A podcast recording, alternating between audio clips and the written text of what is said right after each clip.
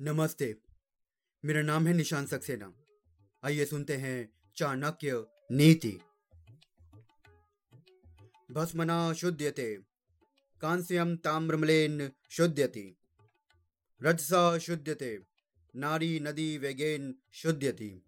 अर्थात कांसे का बर्तन राख से मांजने पर, तांबा खटाई से, स्त्री रजस्वला होने के बाद तथा नदी का जल तीव्र वेग से शुद्ध हो जाता है। धन्यवाद।